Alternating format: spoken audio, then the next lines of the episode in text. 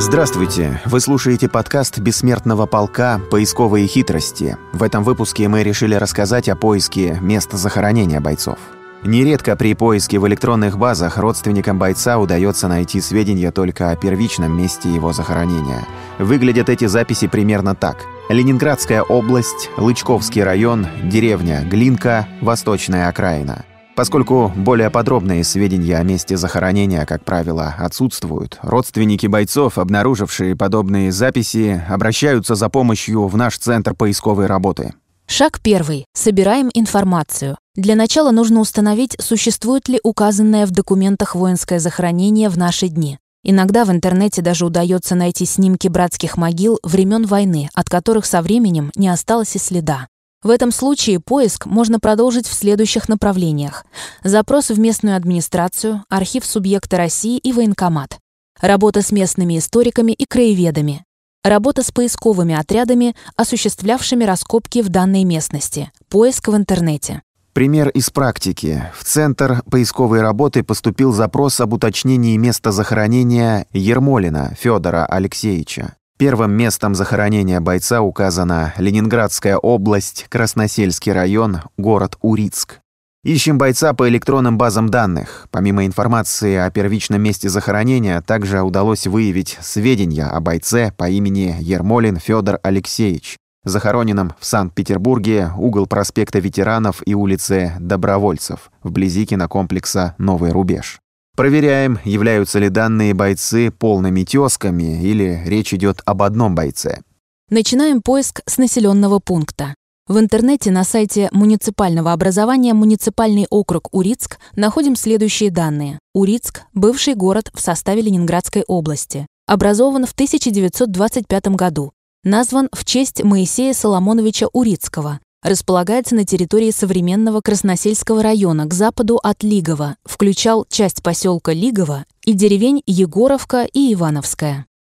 Главная улица Урицка проходила по оси современной улицы партизана Германа. В сентябре 1941 года в районе Урицка шли ожесточенные бои, в память о них сооружен мемориал «Кировский вал» в составе мемориального комплекса «Зеленый пояс славы», включавший аллею славы из 900 берез, названы улицы Авангардная, Отважных, Добровольцев и другие. В 1950 году Урицк с поселками Лигово и Старопаново подчинен Кировскому райсовету Ленинграда. В 1963 году включен в городскую черту Ленинграда как часть Кировского района. С 1973 года в составе Красносельского района. Итак, первая зацепка. В населенном пункте имеется крупное воинское захоронение. Второй важный для поиска момент – территория Урицка включена в состав Красносельского района. Продолжаем поиск на указанном сайте и в разделе «Памятники и мемориалы» находим дополнительные сведения о «Зеленом поясе славы». Далее, на основании полученных сведений, ищем информацию по памятникам Красносельского района. Важнейшие данные удалось обнаружить на сайтах «Книга памяти», «Захоронения» и «Воинские памятники 1936-1945 годов Санкт-Петербурга и Ленинградской области» в разделе «Список памятников Красносельского района» и «Фотопланета». На проспекте ветеранов возле дома 121, неподалеку от кинотеатра «Рубеж», имеется братская могила, мемориальное захоронение воинов Красной Армии периода Великой Отечественной войны. Данная братская могила является частью мемориального комплекса «Кировский вал» в составе «Зеленого пояса славы». Именно проспект ветеранов упоминается во втором архивном документе. Теперь остается установить, входила ли в годы войны территория, на которой расположена братская могила в состав Урицка. Ответ на данный вопрос находим на сайте лицея номер 244 Санкт-Петербурга в статье «Рубеж, пропитанный кровью. Урицкий оборонительный рубеж в начале блокады. Полежаевский парк расположен между Петерговским шоссе и проспектом ветеранов вдоль проспекта маршала Жукова.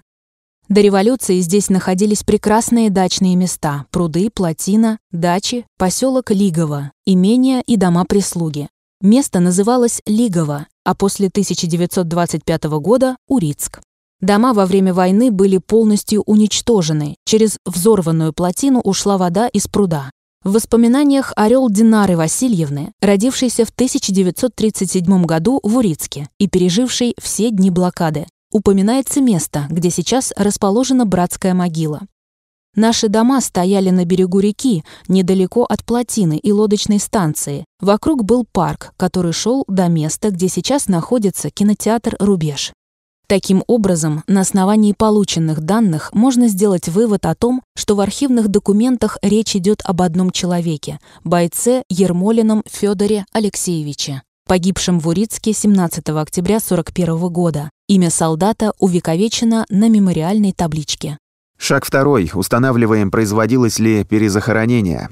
Необходимо учитывать, что в 40-х, 60-х годах XX -го века проводились мероприятия по укрупнению захоронений. По факту, земли на местах сражений, которые предполагалось использовать под пашни, расчищали от солдатских костей.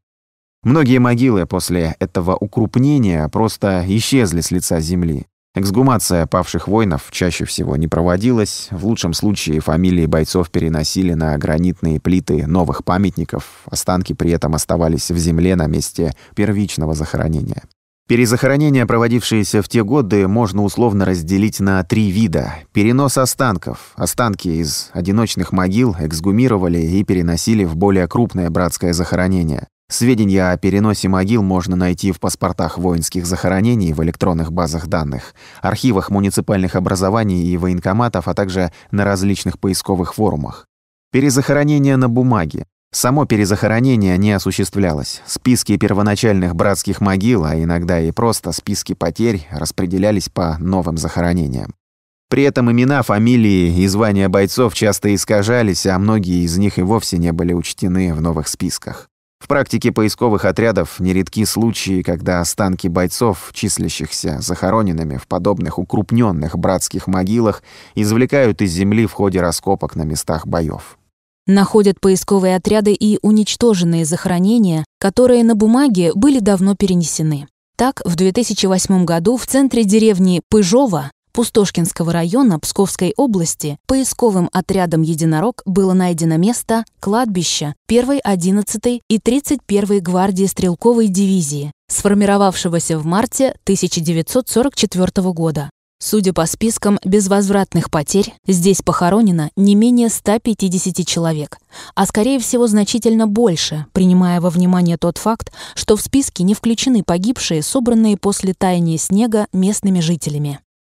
В начале 1950-х годов, по словам местных жителей, по указанию из райцентра, стоявшие на этом месте деревянные памятники-пирамидки скинули бульдозером в речку. Выкопали небольшую яму, из нее достали некоторое количество костей, положили в три гроба и отвезли в деревню Сергейцево. В 2008 году поисковым отрядом «Единорог» было сделано два контрольных шурфа, чтобы подтвердить или опровергнуть наличие перенесенных останков.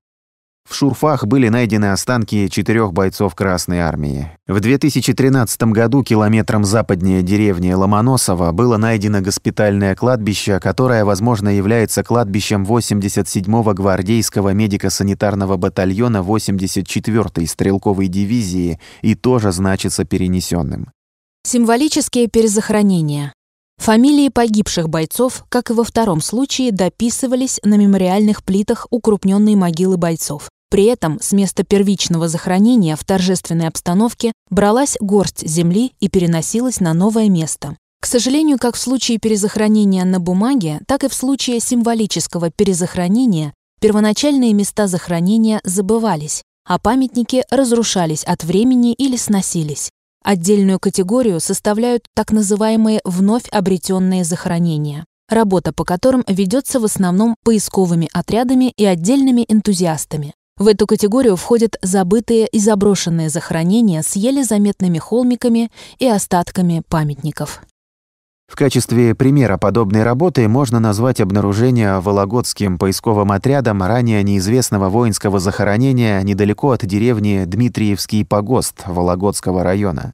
Здесь в могилах лежат почти 100 солдат, умерших на полигоне Кущуба весной 1942 года, большинство из них – волокжане. Захоронение на кладбище у деревни Дмитриевский погост до этого дня было никак не обозначено и заброшено. Имена умерших солдат поисковики установили, работая над каталогом воинских захоронений на территории области. А точное место удалось найти благодаря местным жителям Громцевой, Антонине Егоровне и Станицкой Маргарите Владимирне. Список бойцов из данного захоронения размещен на сайте Наркомпоиска. Увековечить имена солдат на мемориальных плитах поисковикам удалось благодаря выигранному областному гранту на реализацию социально значимого проекта «Поклонитесь солдату, люди». В следующем выпуске поисковых хитростей мы на примерах расскажем о том, как самостоятельно найти место захоронения бойца. Подписывайтесь на обновление наших подкастов на сайте мойполк.ру, в Яндекс Музыке, iTunes, ВКонтакте и в приложении Букмейта.